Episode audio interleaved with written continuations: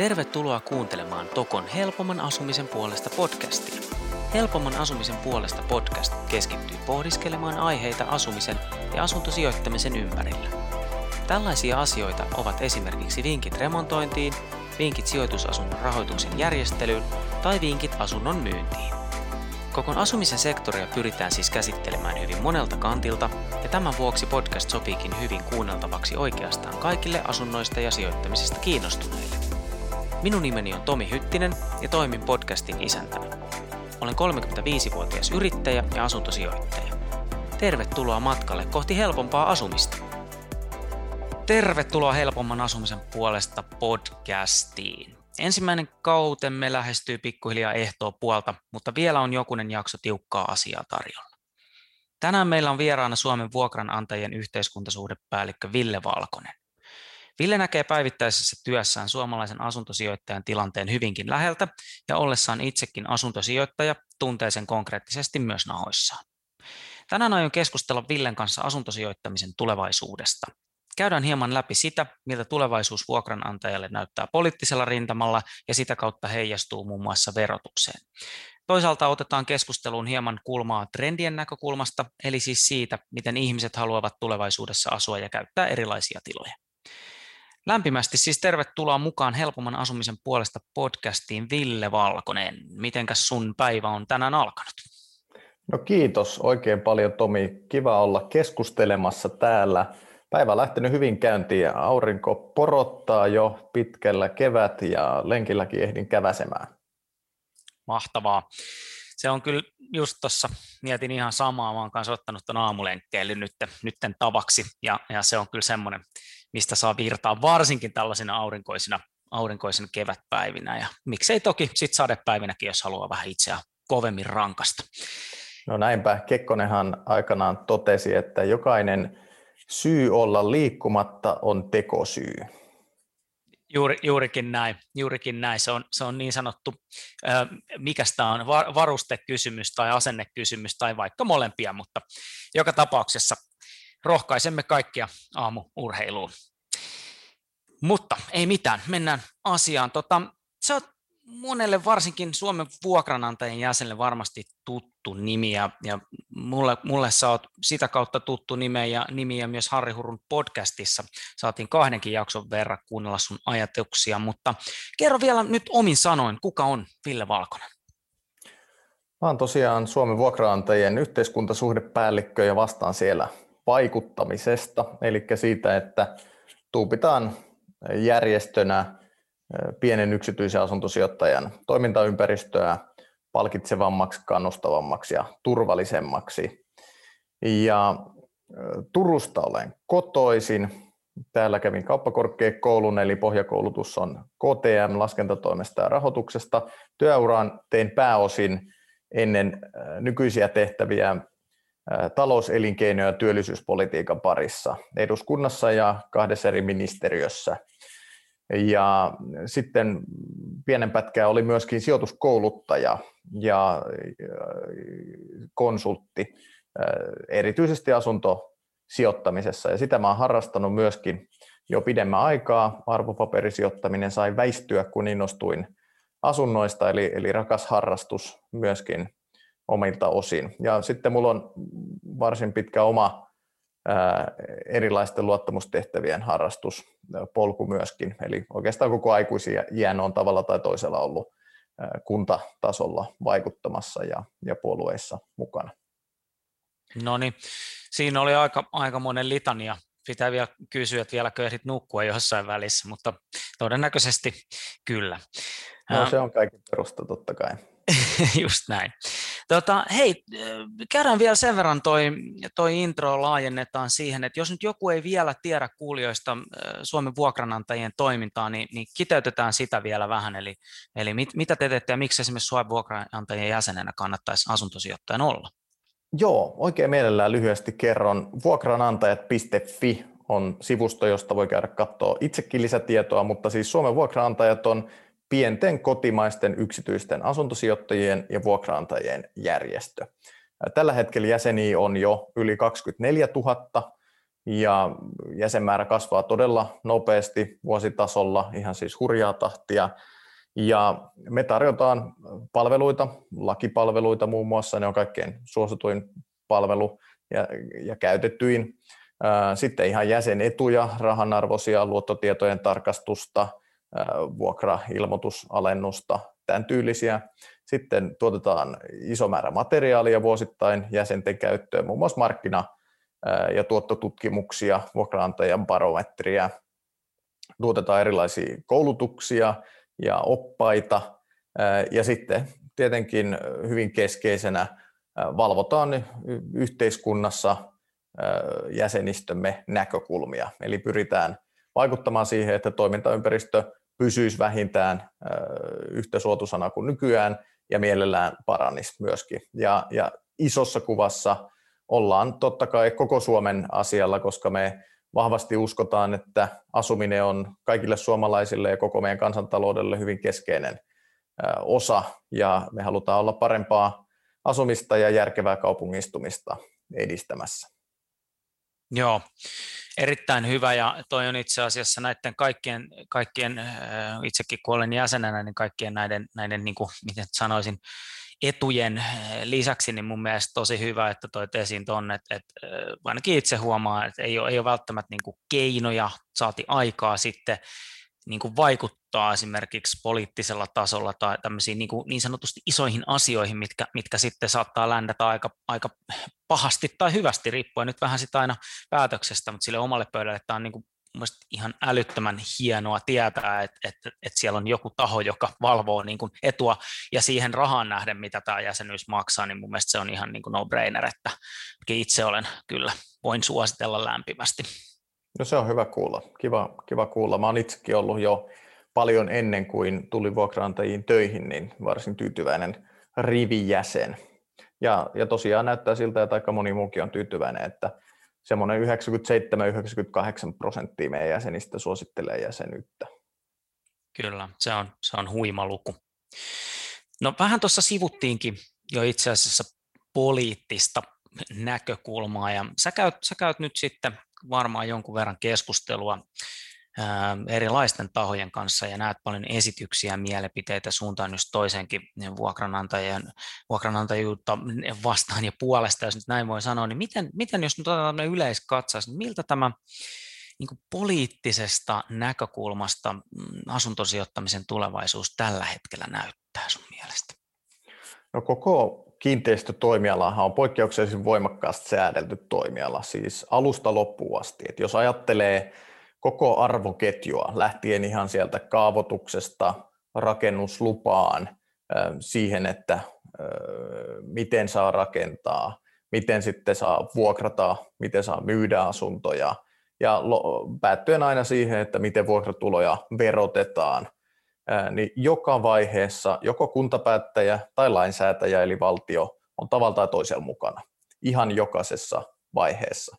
Eli tämä toimintaympäristö on voimakkaasti poliittisten päätösten alainen, ja nämä on kaikki sellaisia osa-alueita, joissa me sitten seurataan tilannetta ja vaikutetaan, jotta tämä asuntosijoittaminen säilyisi pitkäaikaissäästämisen järkevänä muotona ja mahdollisuutena vaurastua. Ja tietenkin sehän on myöskin näin, että vuokramarkkina, toimiva sellainen, on ihan keskeinen osa koko asuntomarkkinaa.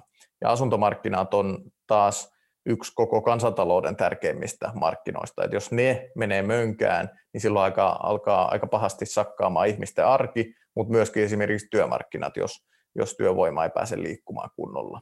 Ja tässä kokonaisuudessa tapahtuu valtavasti paljon, kohta varmaan voidaan mennä näihin niin kuin yksityiskohtiin, mutta voisi sanoa, että pääsääntöisesti tällä hetkellä Suomen asuntomarkkina ja vuokramarkkina toimii aika hyvin, ja laajasti ottaen tämä yhteiskunnassa myöskin ymmärretään, että meillä esimerkiksi asunnottomuutta on länsimaihin verrattuna erittäin vähän. Meillä kuitenkin on pysynyt suhteellisen järkevissä raameissa myöskin asumisen hinta. Vuokra-asuminen PK-seudulla on poikkeuksellisen kallista, mutta kokonaisuutena Suomessa asumisen hinta on kuitenkin pysynyt ihan, ihan vertailumaihin verrattuna edullisena. Ja sitten meidän asumisen laatu on korkeatasosta. Et se osittain selittääkin tätä hintaa. Et siis Suomessa ei katot vuoda ja ikkunat repsota ja meillä niin kun talotekniikka toimii. Eli kokonaisuutena Suomessa on aika hyvin asuntopolitiikassa onnistuttu. Tietenkin aina on kehitettävää myöskin. Kyllä, joo. Joo, tuo oli ihan hauska, kun mainitsit just jo männä vuosina, niin tämmöisen se ystäväni asui siis New Yorkissa ja vuokra-asuntoa hakemassa, niin se oli kyllä aikamoista meininkiä, että hinnat oli tietysti aivan niin kuin pilvissä ja siellä saattoi tulla siis ihan oikeasti niin kuin minkälaista luukkua tahansa vastaan, missä niin kuin nimenomaan saattoi kattovuotaa ja olla hyvä, jos oli lattioita. Et sen mä muistan silloin, kun siitä puhuttiin ja katsoin jotain kuviakin, mä olin niin kuin, että okei, että aikamoista. Kyllä. Ja sitten jos ajattelee esimerkiksi suomalaista asunto-osakeyhtiöinstituutiota ja meidän siihen liittyvää lainsäädäntöä, niin se on aika selkeä. Se on siis sekä omistusasujille että vuokraantajille, asuntosijoittajille hyvin selkeä, ennustettava, turvallinen huoneiston omistamisen muoto. Tämän tyylistä ei ole kaikissa maissa. Ja sitten meidän vuokramarkkinoihin kohdistuva säätely on tolkullisella tasolla. Joissain maissa on ihan älyttömän kireälle vedetty esimerkiksi vuokralaisen suoja, mikä tekee asuntosijoittamisesta käytännössä hyvin kannattamatonta tai riskialtista. Meillä taas on joustavammat markkinat, mikä sitten tietenkin on johtanut siihen, että vuokra-asuntoa rakennetaan riittävästi. Ja meillä ei ole vuokrasääntelyä. Se poistettiin 90-luvun alussa ja se on ollut iso siunaus meidän asuntomarkkinoiden toiminnalle. Esimerkiksi Ruotsissa, niin kuin pahamaineisesti tiedetään, on edelleen isossa osassa asuntokantaa vuokrasääntelyä voimassa ja se on sitten johtanut harmaaseen talouteen ja siihen, että asunnoista ei pidetä huolta, niitä ei rakenneta tarpeeksi ja kun ei rakenneta tarpeeksi, niin hinnat on noussut älyttömiksi ja on pitkät jonot niihin vuokra-asuntoihin, mitä on olemassa ja tämän tyylisiä ongelmia. Mm. Joo, juuri näin. Tuossa just mikähän jakso se nyt oli, mutta Kaukisen Tomin kanssa, joka on siis Ruotsissa asunut pitkään, niin puhuttiin tästä, että sitten tietyllä tapaa se markkinatalous kuitenkin aina löytää ne keinot, että jos se jollain tavalla säänneltään, niin sitten sinne on nimenomaan just muodostunut näitä tällaisia, tai siis niin kuin tämmöistä harmaat markkinaa ja se, että onko se sitten niin kuin hyvä juttu ja näin, kun se ei ole enää niin kuin sitä ei pystytä ehkä niin kontrolloimaan näin, niin siitä voi sitten, no siitä voisi ottaa vaikka yhden jakson, mutta juurikin näin, että Suomessa on sillä lailla kyllä nämä asiat aika hyvällä mallilla. Kyllä ja sitten tietenkään ei pidä unohtaa sitä, että asuntosijoittaminen on monelle tavalliselle palkansaajalle erinomainen pitkäaikaissäästämisen muoto ja siinä pystyy tarjoamaan sitten kotinimistä palvelua vuokralaiselle. Sitähän vuokran antaminen pohjimmiltaan on, että tarjotaan ihmiselle kotia ja se on myöskin tässä mielessä arvokasta tekemistä. Kyllä, just näin. No hei, mainitsitkin tuosta yksityiskohdista vähän ja nyt tässä vaiheessa voi jo mainita, että tosiaan Harri Hurun Ostan asuntoja podcastissa näitä käydään vähän laajemminkin, mutta otetaan niin kuin pikku sivuosuma tähänkin aiheeseen, eli nyt meneillään on varsinkin keskustelu yhtiölainojen verovähennyksen poistamisesta ja sitten toisaalta on ollut puhetta yksityishenkilöiden lainakatosta, jotka molemmat toteutuessaan vaikuttaisi aika paljonkin vuokranantajuuteen ja asuntosijoittamiseen, niin miltä tilanne nyt tällä hetkellä näyttää? Onko niin sanotusti syytä olla huolissaan? Aloitetaan tästä mahdollisesta veromuutoksesta. Ja tosiaan tarkemmin voi käydä esimerkiksi meidän verkkosivuilta lukemassa, ja me vuokranantajissa tiedotetaan meidän jäsenistöä heti, kun asiasta on päätöksiä. Ja sitä tosiaan alkuun korostan, että päätöstä verovähennysoikeuden poistosta ei ole vielä tehty, vaan asia on valmistelussa. Mutta se, mitä tällä hetkellä siis valmistellaan valtiovarainministeriössä hallitusohjelmakirjaukseen perustuen, on se, että kun tällä hetkellä, jos taloyhtiö tulouttaa taloyhtiön lainan omassa kirjanpidossaan, niin osakas, joka toimii vuokraantajana, saa vuokratuloista vähentää koko rahoitusvastikkeen. mikä tietenkin on aika tuntuva verovähennysoikeus. Niin nyt ollaan selvittämässä, että poistettaisiinko tämä verovähennysoikeus, jolla se siirtyisi kokonaisuudessaan vasta sinne myyntivoittovaiheeseen. Ja tämä olisi tietenkin käytännössä veronkiristys asuntosijoittajalle. Ja vaikka asiasta ei ole päätöksiä, niin poliittinen riski siitä, että näin tehdään, on ihan aito. Ja siihen kannattaa joka ikisen, jolla taloyhtiölainoja on, varautua tavalla tai toisella. Eli ottaa huomioon, että se saattaa poistua se vähennysoikeus vuokratuloista. Ja tämä olisi kokonaisuuden kannalta haitallinen muutos, koska se luonnollisesti vähentää kannustimia siihen, että sijoittajat edistää korjausrakentamista ja varsinkin uudisrakentamista. Ja kyllä se näin on, että Suomi tarvitsee valtavan määrän uusia koteja kasvukeskuksiin erityisesti seuraavan 20-30 vuoden aikana. Tarvitaan jopa noin 600-700 000 uutta asuntoa. Ja nyt jos me asetetaan kireämpi verotus yhteen merkittävään asuntorahoituksen muotoon, eli taloyhtiölainoihin, niin on ilmiselvää, että ainakin lyhyellä aikavälillä rakentaminen luultavasti siitä ottaisi nokkiinsa. Pitkällä aikavälillä sit saattaisi tapahtua sen tyylistä, että kohteita siirtyisi entistä enemmän isojen institutionaalisten kokonaisia kiinteistöjä omistavien käsiin, ja tuskin me halutaan siirtää kansainvälisen suurpääoman käsiin isompaa osaa suomalaisista kodeista, eli tässäkin mielessä muutos olisi negatiivinen. Mutta tästä tosiaan kannattaa tarkemmin käydä lukemassa esimerkiksi meidän verkkosivuilta tai kuunnella se Harri Hurun podcast. Joo, juurikin näin. Tosi hyvä, kun avasit viimeisimmät tiedot, ja tosiaan niin ei mennä nyt tässä sen syvemmälle aiheeseen, mutta niin kuin aito riski on olemassa. Se on niin kuin ehkä hyvä nyt kaikkien huomioida. Mites sitten tämä lainakattokeskustelu, onko tähän jotain uutta tietoa sulla? Joo, tämä on hyvin oleellinen keskustelu ja todennäköinen muutos erityisesti nuoremmille asuntosijoittajille tai sellaisille, joilla ei ole omistusasuntoakaan vielä hankittu. Eli tällä hetkellä valtiovarainministeriö suunnittelee pakettia, jolla hillittäisiin kotitalouksien velkaantumista. Tässä on periaatteessa ihan hyvä tavoite taustalla, eli ylivelkaantumisen ehkäisy.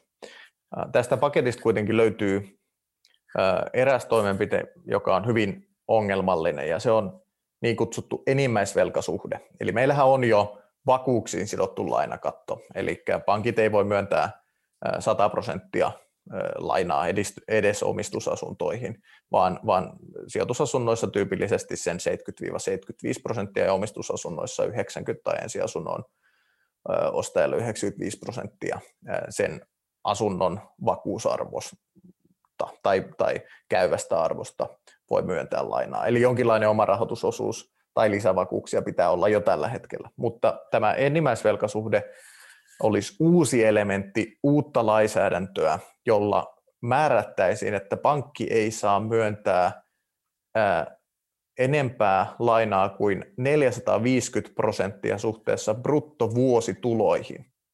Eli käytännössä tulisi uusi elementti, joka riippuu tuloista, joka määrittää, että kuinka paljon lainaa saa olla. Ja tämä 4,5 kertaa bruttovuositulot on itse asiassa erityisesti pääkaupunkiseudulla aika matala. Se tarkoittaisi käytännössä sitä noin niin kuin karkeasti, että jos, tämä on karkea esimerkki, mutta jos kuukausitulot on 3 000 kuussa, niin saisit lainaa maksimissaan vain noin 170 000. Sillähän ei kovin kummosta asuntoa osta pääkaupunkiseudulta, ja muuallakin Suomessa todennäköisesti nuoret ottaa ainakin osassa tapauksia vähän isompia lainoja. Ja koska tähän laskettaisiin sekä omistusasuntolaina että sijoitusasuntolainat kaikki yhteen, niin se tarkoittaa sitä, että varsinkin jos se omistusasuntolaina on vielä iso, eli käytännössä puhutaan nuoremmasta väestä, niin asuntosijoitustoiminnan aloittaminen tai varsinkin sen laajentaminen kävisi käytännössä mahdottomaksi tai vaikeutuisi huomattavasti.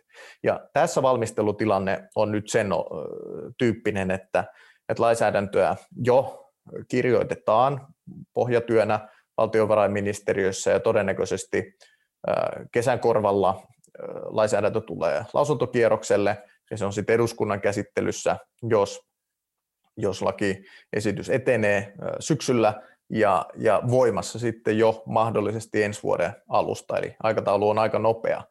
Ja tämä vaikuttaa aika todennäköiseltä tällä hetkellä, mutta korostan, että päätöksiä ei ole tehty ja esimerkiksi me koitamme järjestönä vielä vaikuttaa siihen, että tällaista ylimääräistä jäykkää sääntelyä ei otettaisi käyttöön, mutta tässäkin poliittinen riski on varsin aito. Tämä on niinku ihan asuntosijoittamisen niinku kannalta erittäin huolestuttava, mutta rupesin niinku ihan miettimään sitäkin, että juuri näin, niinku, varsinkin PK-seudulla, kun asuntojen hinnat on niin kuin mitä on. Ne on korkeita, mutta et mitä niille sitten käy, jos se rahoitus ei enää ole saatavilla, ja mitä käy sitten tietyllä tapaa ihmisten niin kuin varallisuudelle, mitä me on nyt huomattu niin kuin muualla Suomessa ja tavallaan asuntojen hinnoille, että millainen niin kuin efekti siitä voi syntyä, niin tämä niin kuin mun korvaan kuulostaa niin kuin tosi huolestuttavalta.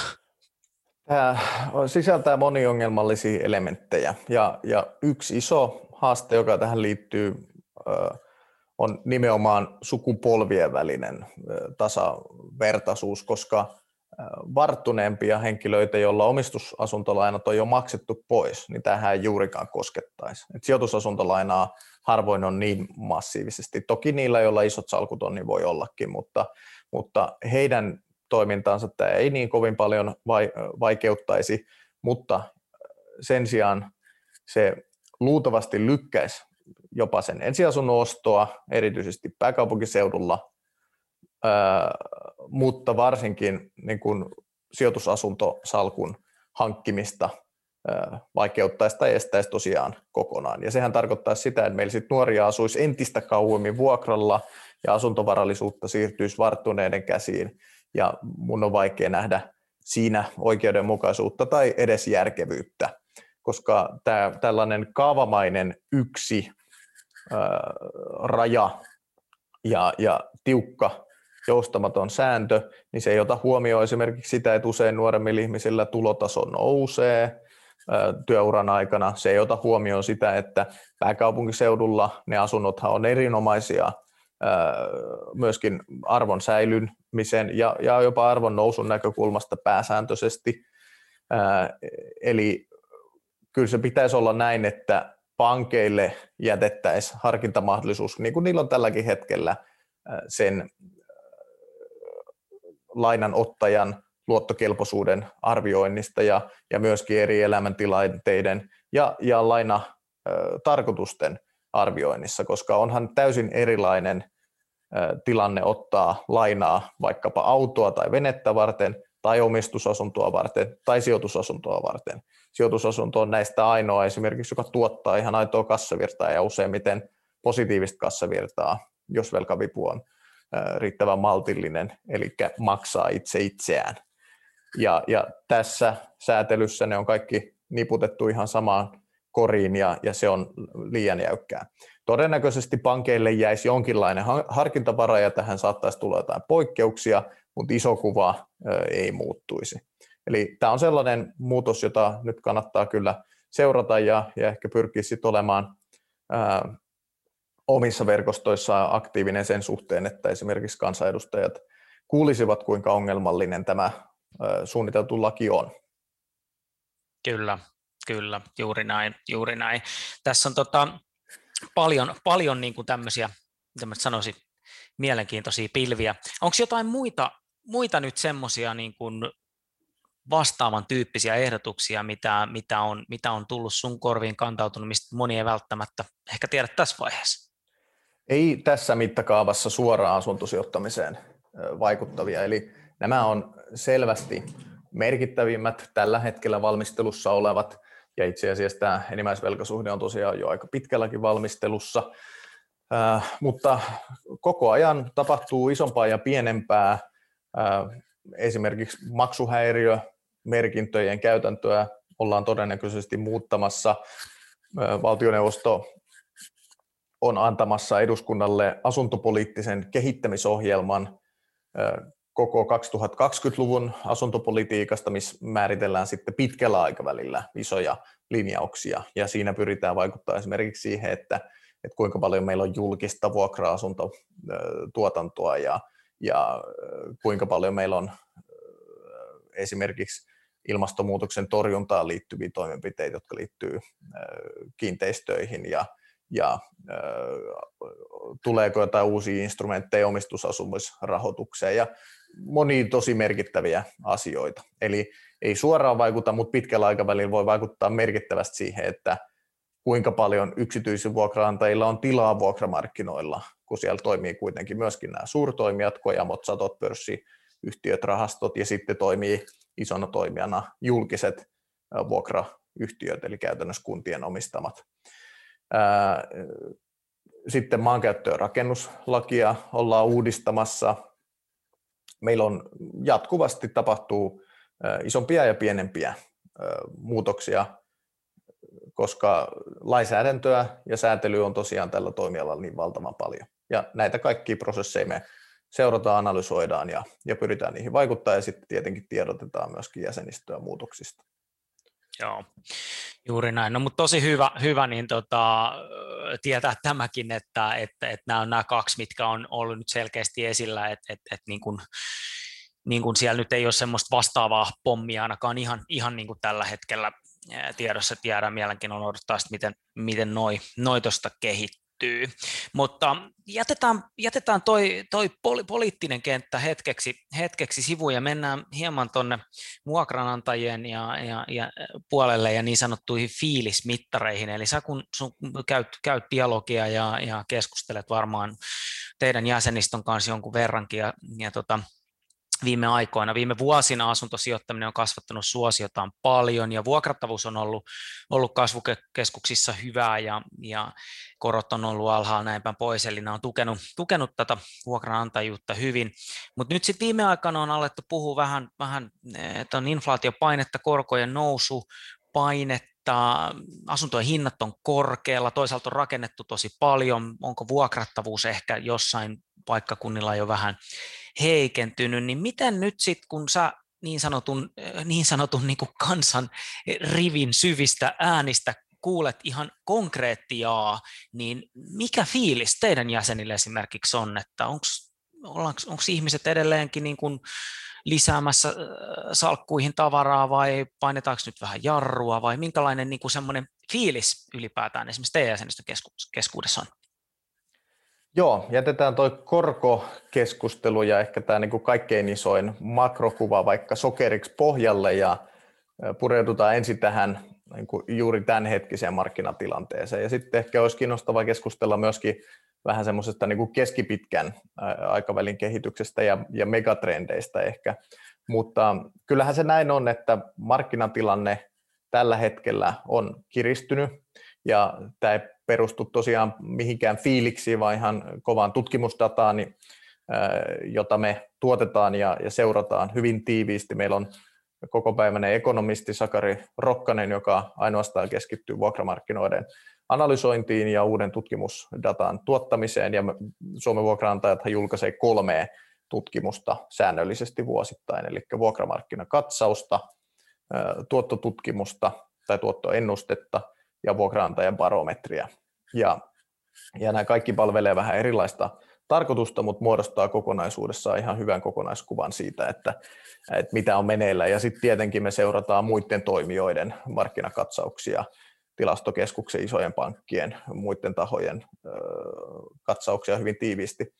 Ja kyllä se näin on, että tämä pitkään jatkunut matala korkotaso on ollut iso tekijä siinä, että bruttovuokratuotothan on kautta linjan laskenut, erityisesti PK-seudulla. Suomeen on tullut paljon institutionaalista rahaa ja myöskin sitten yksityisiä sijoittajia on innostunut jonkun verran enemmän kuin aikaisemmin markkinoille. Ja yieldit on painuneet hintojen nousun myötä ja vuokrat ei ole ihan samassa tahdissa pysynyt mukana. Tämä on niin kuin mitä pidemmällä aikavälillä on tapahtunut. No, samaan aikaan on sitten tapahtunut se, että 17 tai oikeastaan 16 lähtien, 16, 17, 18, 19 ja vielä viime vuonnakin 20 rakennettiin aika voimakkaasti. Ja rakentaminen on tietenkin alueellisesti erilaista, mutta kokonaisuudessaan rakennettiin aika paljon, ja se on sitten joillain alueilla johtanut jopa siihen, että vuokratasojen nousu on pysähtynyt. Eli Lahti, Jyväskylä, Mikkeli, tämän tyylisissä kaupungeissa vuokrat eivät nousseet käytännössä enää. Ja tämä on tietenkin ihan normaalia kysynnän ja tarjonnan tasapainottamista, mutta kun sitä tarjontaa on tullut niin voimakkaasti, niin se on vaikuttanut. Isossa kuvassa totta kai edelleen kaikki markkinat on erilaisia, eli ei voida puhua mistään Suomen kokonaismarkkinasta tai edes välttämättä jonkun kaupunkiseudun markkinasta, vaan jopa kaupunkiin osittain markkinatilanne saattaa vaihdella. Mutta se on ehkä kokonaiskuvasta voi aika yksiselitteisesti todeta, että nyt kannattaa olla erityisen tarkkana, erityisen huolellisesti analysoida sen alueen näkymät ja tämänhetkinen tilanne. Hyviä diilejä pystyy tekemään mistä tahansa markkinassa, mutta tavallaan markkina ei mitään yleistä puskua enää kovin paljon anna. Ja sitten on tietenkin tämä meneillään oleva koronakriisi, joka on jonkun verran vaikuttanut erityisen voimakkaasti Helsingissä vuokramarkkinoihin, mutta myöskin jonkun verran muualla. Joo, juuri näin, ja varsinkin mitä ymmärtän lyhytaikaisvuokraukseen, ja sitten myös, niin kuin, no nyt täytyy sanoa, että tämä perustuu niin kuin nyt fiilikseen mulla, mutta muuten niin kuin asuntosijoittajat perinteisesti suosinut paljon tämmöisiä niin kuin pienempiä ehkä yksiöitä, missä ei ole parvekkeita, ehkä joku ranskalainen parveke, mutta ei välttämättä sitäkään, ja sitten, että jos vaan niin kuin mahdollista on ja löytyy sitten se semmoinen, missä tämmöinen joku parveke tai piha on tai työhuone, niin nämä on nyt kasvattanut suosiotaan myöskin ymmärryksen mukaan. Joo, korona on aiheuttanut isoimman vaikutuksen erityisesti matkailun vähenemisen kautta, eli työmatkailu on vähentynyt, vapaa-ajan matkailu on vähentynyt. Tämä on vaikuttanut siihen, että Airbnb-asuntoja on tullut markkinaan erityisesti niissä kaupungeissa, eli Helsingissä, Rovaniemellä, isoimmissa keskuksissa, missä niitä on ollut, mikä on vuokra-asuntotarjontaa laajentanut. Mutta sitten se on myöskin jonkun verran vaikuttanut preferensseihin. Eli yleisesti voisi sanoa, että kaupungistuminen ei ole pysähtynyt, mutta se on pikkasen ottanut happea tämän koronan myötä, koska taloudellinen aktiviteetti on pienempää. Työttömyys on noussut, opiskelijat ei enää yhtä hanakasti syksynä saapuneet sinne opiskelukaupunkiin, vaan jäätiin ehkä vanhempien luokse pidemmäksi aikaa etän tyylisiä muutoksia. Ja sitten tietenkin etätyö. Siitä ei ihan tarkalleen tiedetä, että kuinka voimakas ajuri etätyö nyt loppujen lopuksi tulee olemaankaan, ja nyt tarkoitan siis kotona tehtävää työtä, vaikka asuisi työpaikan vieressä, niin aika moni on jäänyt suositusten takia kotiin. Jos tämä jää pysyväksi, niin varsinkin silloin sillä saattaa olla preferenssejä muuttava vaikutus, eli haetaan vähän väljempää, haetaan parempaa työtilaa. Ehkä ollaan valmiit siirtymään kauemmas keskuksesta just sen takia, että sieltä on edullisempaa hankkia isompi asunto.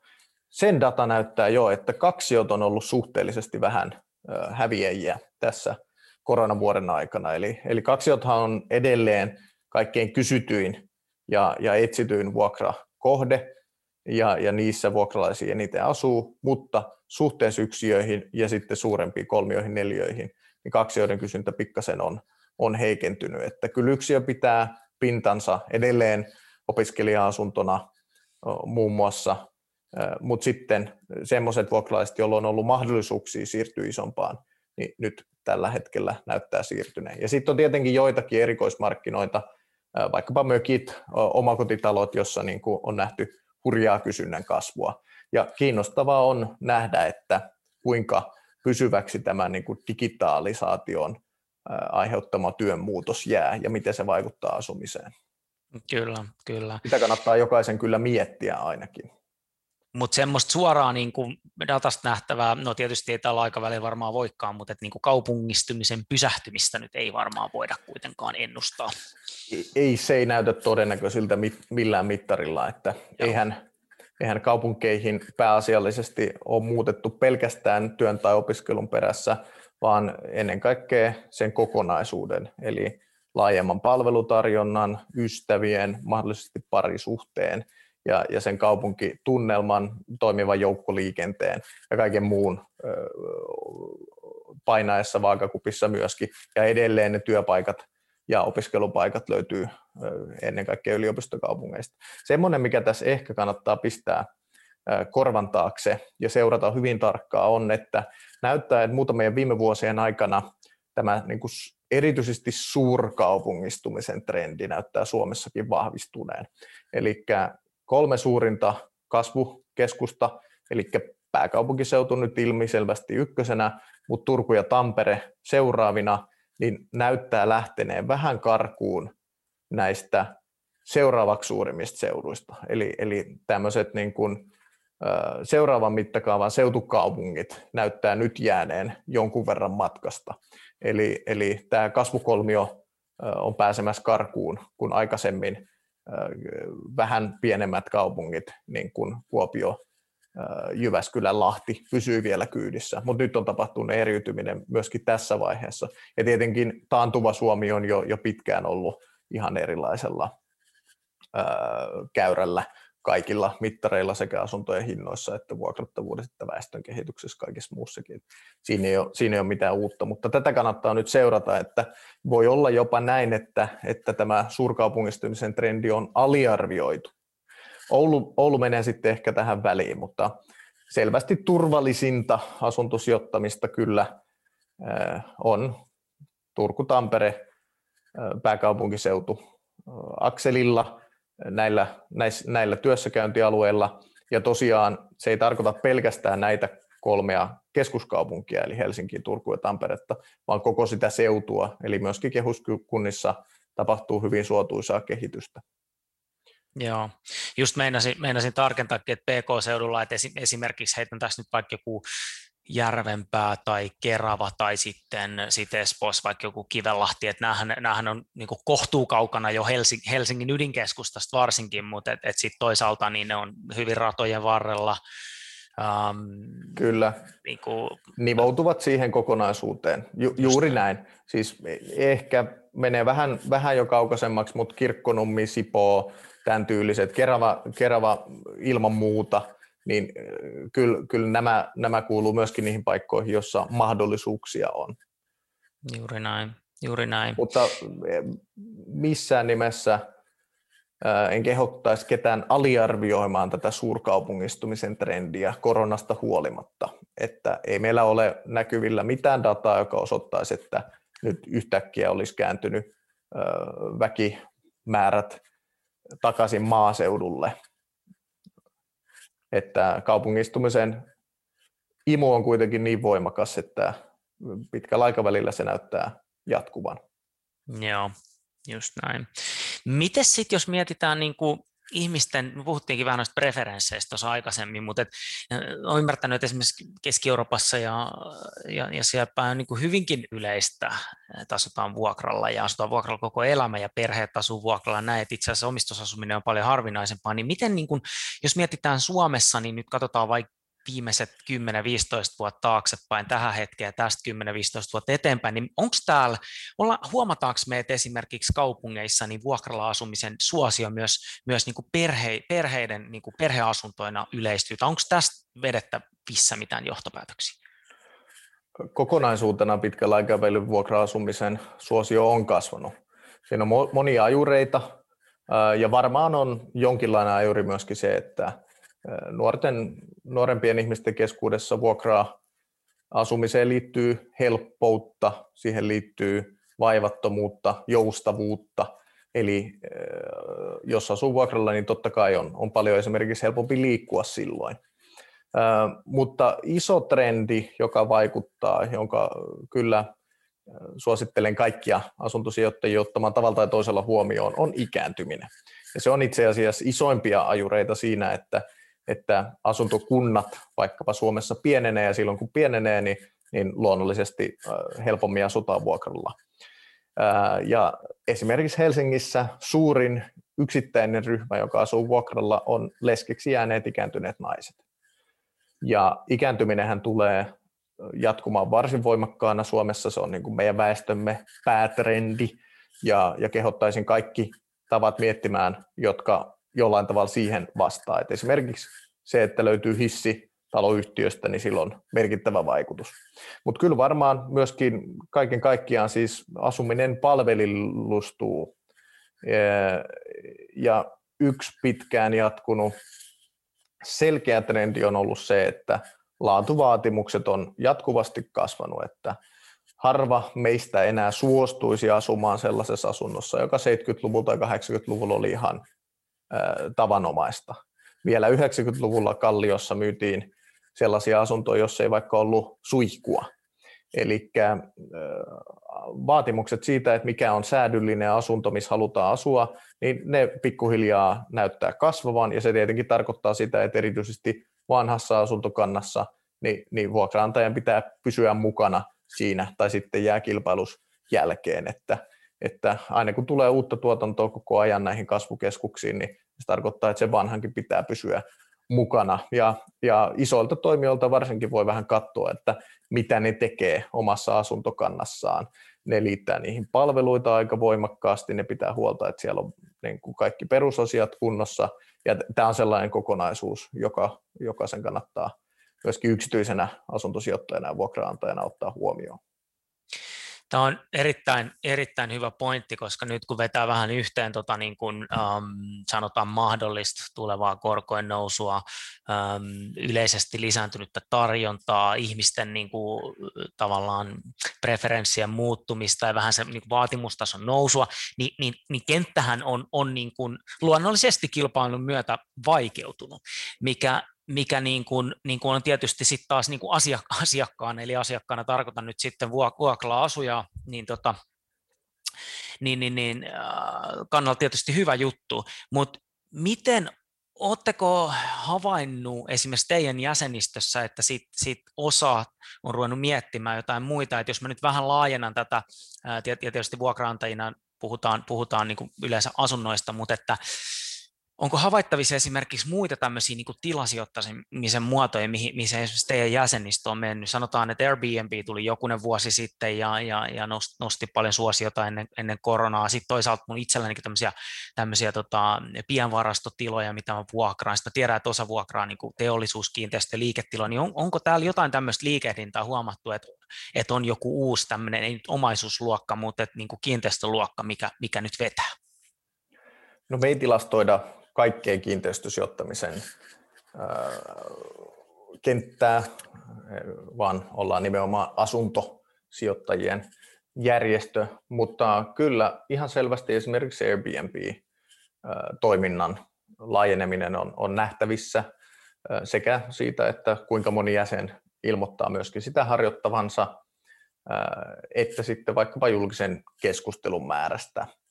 Ja henkilökohtainen näkemykseni on se, että kyllä tämä vuokraamisen kenttä tulee monipuolistumaan laajasti, että siellähän on nyt jo paljon vaihtoehtoja autopaikoista tosiaan näihin talliosakkeisiin ja vastaaviin, ja teknologia myöskin saattaa avata ikään kuin uusia mahdollisuuksia. Airbnbhän on pääosin teknologinen innovaatio, joka on mahdollistanut sen toiminnan. Eli varmasti tulee monipuolistumaan kenttä myöskin tässä mielessä. Sitten täytyy tietenkin muistaa se, että vaikka osa logiikkaa onkin yleistettävässä moniin eri kiinteistösijoittamisen muotoihin, niin jokainen niistä markkinoista toimii kyllä omalla tavallaan. Että ehkä tämmöisenä niin kuin yleisenä sijoittamisen peukkusääntönä keskittyminen ja osaamisen hankkiminen jostain tietystä sijoitustavasta usein sitten tuottaa tulosta. Ehkä paremmin kuin se, että yrittää olla joka paikan seppä, mutta hajauttaa voi tietenkin myöskin oman harkinnan mukaan, ainakin jonkun verran tiettyihin kohteisiin, ja se voi olla ihan fiksuakin. Kyllä, juuri näin. No sitten me aletaan ole ehtopuolella pikkuhiljaa, mutta pakko nyt kysyä, tämä varmaan kuulijoitakin kiinnostaa, kun sä olet kuitenkin niin kuin valtavan datamassan äärellä koko ajan ja käyt keskustelussa muuta, ja tässä on näitä sivuttukin nyt näitä vähän alueellisia ja kokoluokkia ja tämmöisiä muita aiheita, niin jos sä nyt saisit valita yhden asunnon mistä tahansa Suomesta, niin minkälaisen sä itse vuokrauskäyttöön hankkisit ja miksi? No luonnollisesti, jos ilmaiseksi saisi, niin sitten oltaisiin Helsingin kantakaupungissa ottamassa mahdollisimman arvokasta arvokiinteistöä tai jotain West Endin kartanoa, mutta tästä tuskin tarkoitetaan sitä, vaan ehkä, että minne katseeni suuntaisin, jos aikaresurssi olisi loputon, niin kyllä tylsästi täytyy vastata, että kasvukolmion joistakin näistä kolmesta kaupungista, voisi sanoa käännekaupungin osasta, eli semmoisesta kaupunginosasta, joka on juuri siirtymässä ikään kuin kakkosluokasta ykkösluokkaan. Eli samasta tilanteesta kuin vaikka Kallio oli 90-luvun lopulla tai 2000-luvun alussa, niin tämän tyylisestä kaupunginosasta Kaksio, joka on remontoinnilla arvoaan nostettavissa.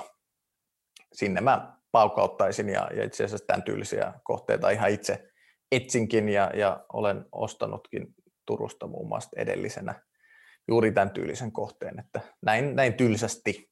Eli käännekaupungin osa kääntymässä kakkosluokasta ykköseen ja sellainen kaksio, jossa pystyy nostamaan arvoa remontilla. Ja hyvä taloyhtiö tietenkin. Kyllä. Tässä nyt ei ollut varmaan mitään kovin yllättävää, mutta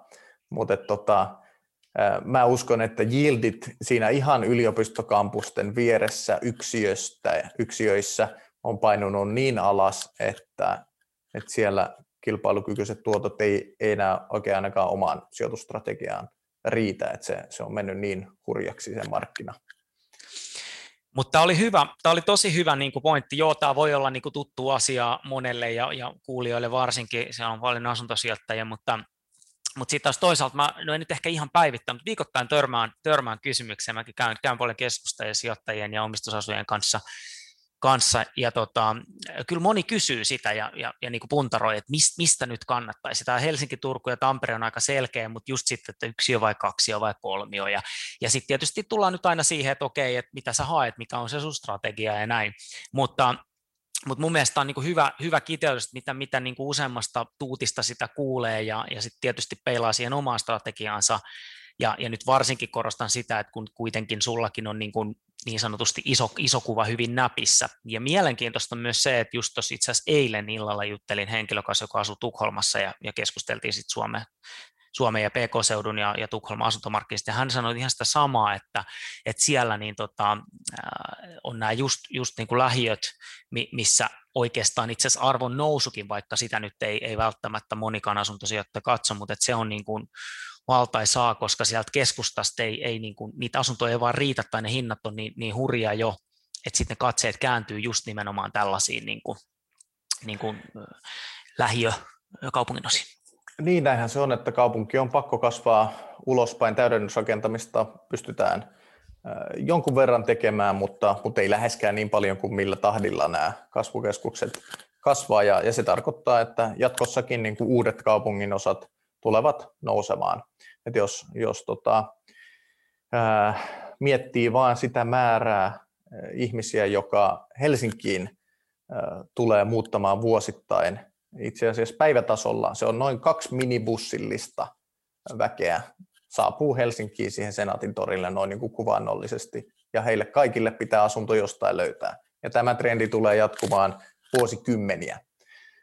Niin se tulee tarkoittamaan sitä, että sen 2 minibussin verran pitäisi niin kuin kämppiä olla pystyssä joka päivä Ja sitten kun asuntokunnat vielä on pienentyneet siis hurjasti, vaikkapa 80-luvulta ne on pienentynyt ihan hurjasti, eli entistä isompi osa ihmisiä asuu yksinään, niin se tarkoittaa sitten vielä tämänkin muutoksen kautta niin kuin suhteellisesti vielä isompaa määrää asuntoja, koska siis sekä väestömuutos, siis se väestömäärän muutos että sitten asuntokunnan pienentäminen, nehän kummatkin edellyttää asuntomäärän kasvua.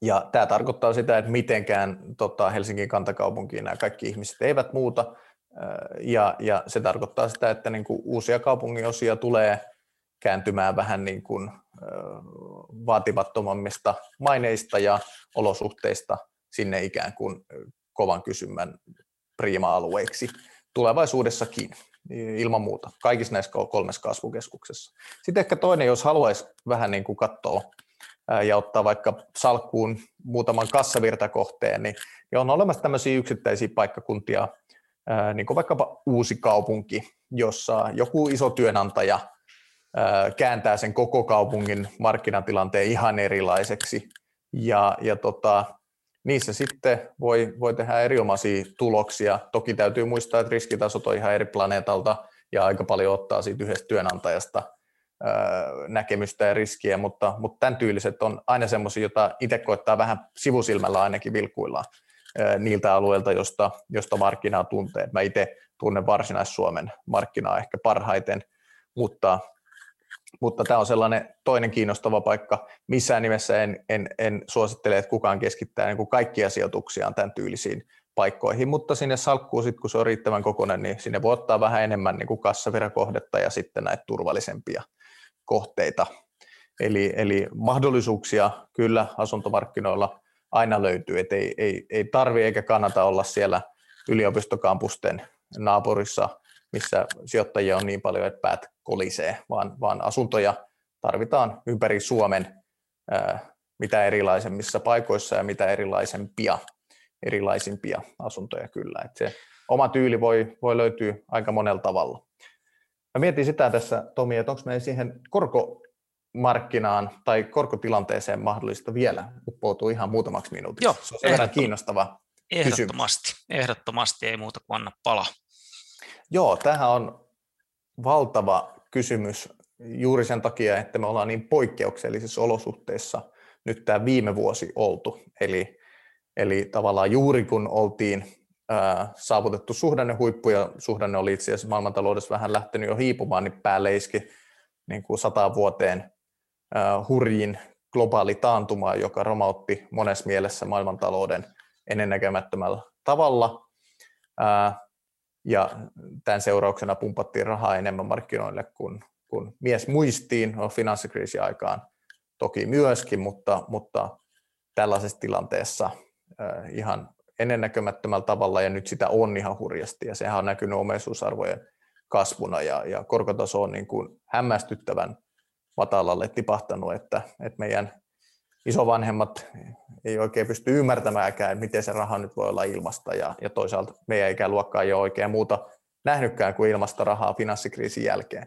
Ja nyt sitten ollaan vedenjakalailla sen suhteen, että mikä kolmesta skenaariosta tapahtuu, ja näitä ennakointia jokaisen asuntosijoittajankin kyllä kannattaa miettiä. Yhdysvalloissa näyttää tapahtuvan näin, että on elvytetty, ja sen jälkeen sitten talous ottaa vauhtia, inflaatio lähtee kiihtymään, ja sen jälkeen sitten myöskin keskuspankki alkaa uskaltaa nostaa korkoja, ja markkina sitten entisestään vahvistaa tätä kierrettä, ja korkotaso vähän siellä normalisoituu, ja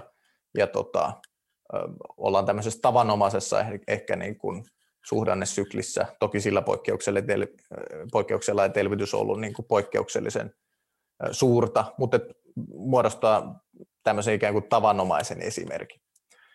Sitten toinen vaihtoehto on niin kutsuttu Japanin tie.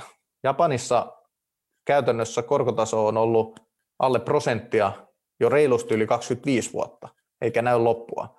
Eli siellä on jämähdetty ennen kaikkea sen väestön vanhenemisen vuoksi niin kuin pysyvään tämmöiseen suhteellisen kummalliseen, epätavalliseen apatiaan myöskin korkotasossa. Ja ei ole ainakaan täysin poissuljettua, että Eurooppa olisi enemmänkin tällä tiellä, jossa tämmöinen kummallinen zombitalous jää puolipysyväksi. Ja sitä valitettavasti perustelee se, että Euroopan väestörakenne muistuttaa enemmän Japania kuin Yhdysvaltoja. Yhdysvalloissahan on varsin nuori väestö, sinne tulee hyvin paljon työperäistä maahanmuuttoa joka vuosi, siis hurja määrä, yli 1 miljoonaa ihmistä tulee hommiin, jenkkeihin, ja siellä on teknologinen ylivalta, siellä on talouden dynamiikkaa heidän tasolla. Et voi olla, että me Euroopassa ollaan ikään kuin jämähtämässä sittenkin tämmöiseen pitkäaikaiseen matalien korkojen maailmaan, ja silloin sitten taas omat seurauksensa.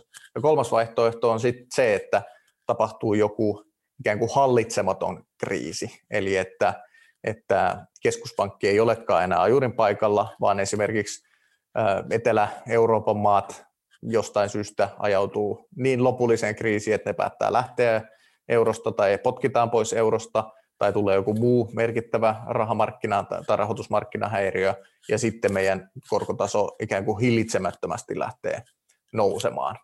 Ja syntyy ikään kuin luottamuspulaa koko eurojärjestelmään. Ja se olisi sitten katastrofaalinen tietenkin kaikille eurooppalaisille, mutta ennen kaikkea niille, joilla on velkavipua. Että tämä on hyvin mielenkiintoinen tilanne, ja tarkalla silmällä kyllä seuraisin, että mihin suuntaan tästä tullaan kulkemaan. Ehkä ilmiselvää on se, että ainakaan nyt niin kuin lyhyellä aikavälillä muutaman vuoden sisään niin korkotaso ei mitenkään merkittävästi on nousemassa, jos ei sitten tule jotain tällaista luottamuskriisiä, joka on tietysti mielessä musta joutsen, jota on aika mahdotonkin ikään kuin talouden lainalaisuuksien takia ennustaa. Mutta tämä oli sen verran kiinnostava aihe, että halusin tässä sitä jonkun verran kuulijoille avata.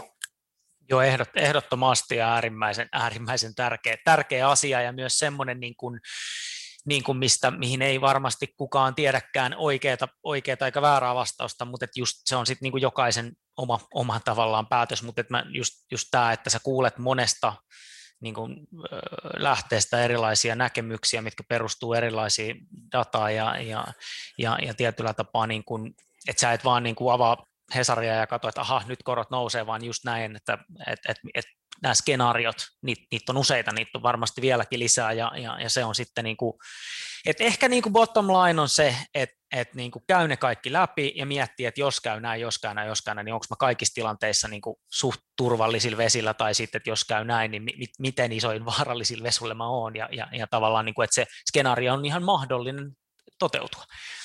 Niin, kyllä, ja ehkä just se, että on etukäteen miettinyt, että tästä skenaariosta viestii tämmöinen asia, ja jos huomaan tämän punaisen lipun nousevan, niin teen välittömästi näin. Koska sitten kun pohja koskettaa karia, niin silloin on liian myöhäistä enää niin kuin ruoria vääntää mihinkään suuntaan. Just näin. Hei, meillä alkaa aika rientää valtavaa vauhtia, mutta nyt niin kuin tätä keskustelua voisi jatkaa vaikka kuinka pitkään, ja mä uskon, että monilla varmaan heräsi ajatuksia ja kysymyksiä ja ehkä mielenkiintoa jatkaa keskustelua tai sitten liittyä ehkä teidän jäseneksi tai muuta, niin mistä sinut löytää ja Suomen vuokranantajat löytää? No, vuokranantajat tietenkin verkkosivuilta ja meidän somekanavista, eli ihan hakemalla Suomen vuokranantajat tai nettisivuilta vuokranantajat.fi. Ja mut sitten varmaan Twitterissä parhaiten pääsee tämän asuntosijoitustoiminnan osalta seurailemaan, eli Ville Valkonen Twitterissä. Ja LinkedInissä voi myöskin lisäillä. Sieltä pitäisi myöskin löytyä. Eli Twitterissä Ville Valkonen seurantaa, jos haluaa näistä kysymyksistä lisäinfoja twiittien muodossa. Loistavaa. Hei, suuret kiitokset Ville, kun pääsit tänään, ja uskon, että tuli niin kuin ihan ainakin itselleni tuli valtavasti taas uutta näkökulmaa ja pohdittavaa ja dataa ja faktaa ja ties sun mitä, niin ihan loistava juttu. Suurkiitokset, kun pääsit tosiaan keskustelemaan tänään. Kiitos Tomi, oli oikein kiva olla mukana.